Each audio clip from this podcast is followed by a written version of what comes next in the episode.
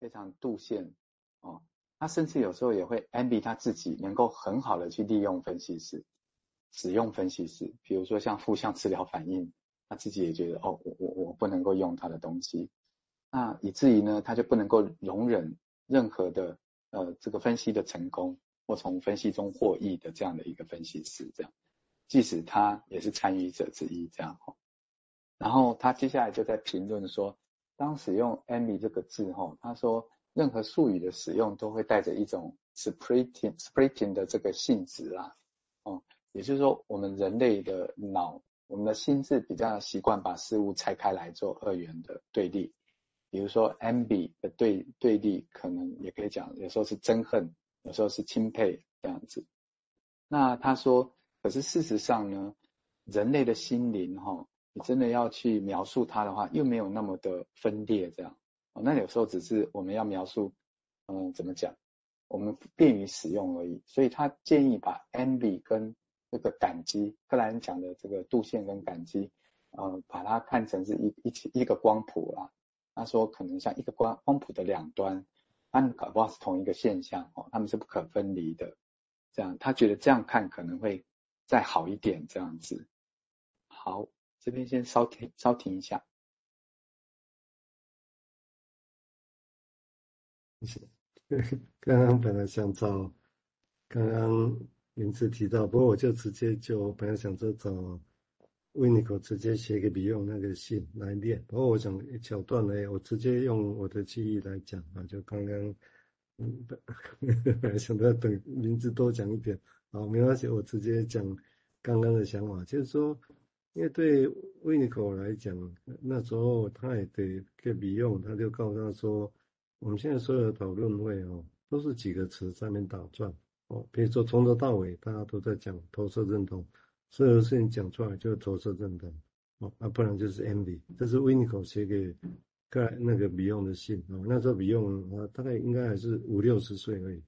然后他说这样是很奇怪，他说他鼓励比用你应该要要讲不一样的语言哦。他其实他说他自己也从 Winnicott 说，他也常常写信给那些个人的学生。希望他们不要只是重复，每次在签名栏里面只用几个语词，哦，就用几个语词，好像就代表一切的，变成这样，就没有思考其他的余地。哦，这是我 Winnicott 写当年写给李永信的大意是这样。那我想这个是在呼应刚刚那个名字也提到，所谓的我们任何术语的使用的时候，本质上是的确都带着分类，也就是你说它是 A，那就表示它就不是 A，就本质是这样。哦，所以你说他是个人，他就其他的就不是人，变成有那有那样的一个性质在这里头。所以这个地方，那为什么要强调这个？其实，那如果人是要自由，那在两个选择里面不是自由。哦，所以他才会告诉我们说，任何术语术语的标定就算是对的，但是其实本质上有着撕裂的性质在里头，那你就不会去探索其他的可能性。哦，大致这样。好，我们请瑞金谈谈他的想法，谢谢。嗯，那我就短短的讲就好了哈。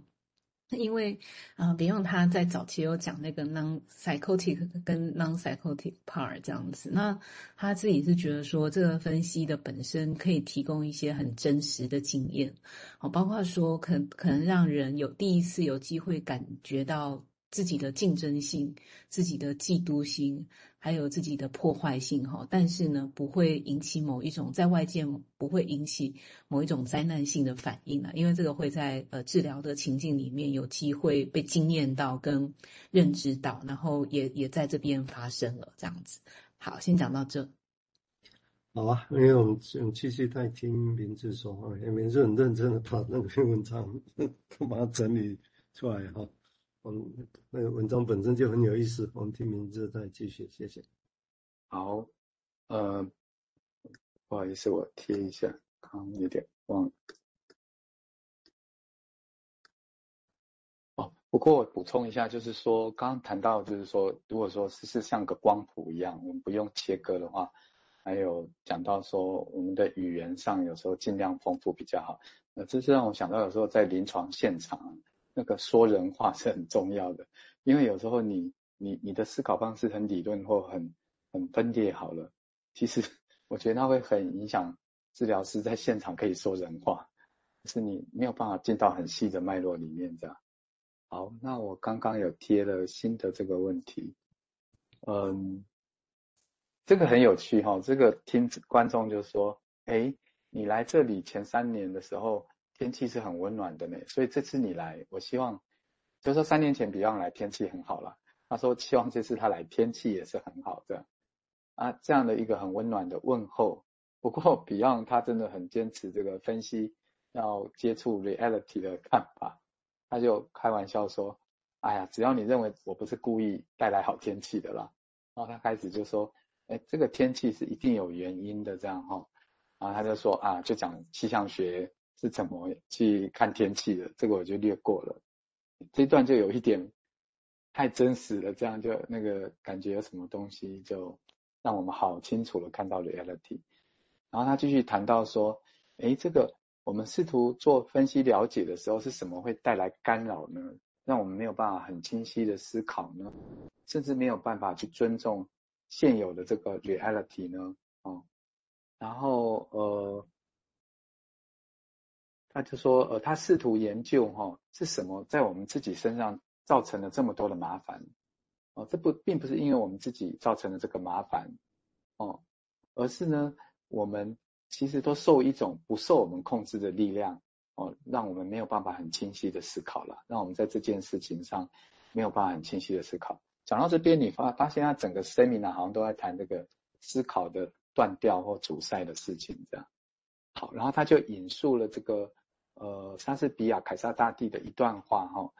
呃，就是 A 跟 B 说哦，说亲爱的这个伯罗呃伯鲁托斯。他说错并不是错在我们的星星，而是错在我们自己，因为我们是凯撒的下属，这样，哦，然后他他就说，呃，嗯，他说这个话让他印象深刻，他认为迟早有一种方法，哦，能够让我们反躬自省啊，让我们去看到说到底是什么在阻碍我们自己，哦，然后他就讲到临床，他说在临床上我们身体不舒服，我们都会寻求协助嘛，哦，医生啊或护士。他说这个很常见，可是呢，我们对于自己思维上、思考上的一种一种缺陷或阻碍，哦，我们往往就不知道怎么办，就变得很棘手了。那所以我们就创造出所谓的分析师，哦，或是 whatever 你要叫他什么都可以，呃，或甚至是分析的这种工具来帮忙我们克服这些思考的阻碍，这样子，呃，大概是这个意思。然后我补充一下这个凯撒的这句话哈、我找来找去，在他这个第二幕第一场、第一幕第二场都没看到这句话，我想要这怎么回事？这样。不过我在这个这一场看到，就是说，呃，就是呃，伯鲁托斯跟他说话的叫凯歇斯嘛，凯歇斯跟伯鲁托斯的一个对话啦。那凯歇斯就是他的一个朋友，他们两个都是大臣，这样。他要叫这个伯鲁托斯去刺杀凯撒。好，那这段话。我待会贴给大家，我先简单描述一下，大概意思就是说，呃，伯鲁托斯跟这个人说，诶，你到底要跟我说什么？有些东西我自己都没有办法看得很清楚，这样。然后这个凯谢斯就跟他说，你没有办法看得很清楚，那我来帮你看清楚，我就像是个一个镜子一样，能够让你看清楚。而且这段话很有趣，刚好就呼应 Beyond 他说的，我们需要一个工具来看清楚了。好，那待会我再呃，待会那个蔡司瑞军在发言，再接上去这一段对话。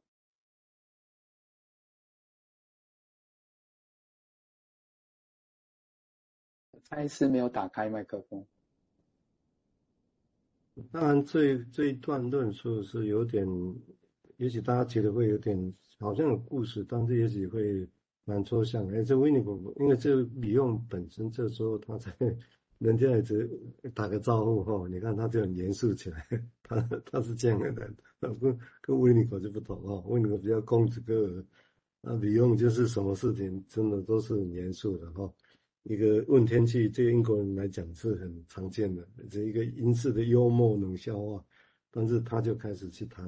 啊，整个对于把它对比，其实另外一种说法就对比气象学本身要有很多很明确的东西。哦，来过程然后让人可以去预测，先预测一个天气。哦，他的意思大概是这样。所以等于他把，然后他就想到那温精神分析的方法学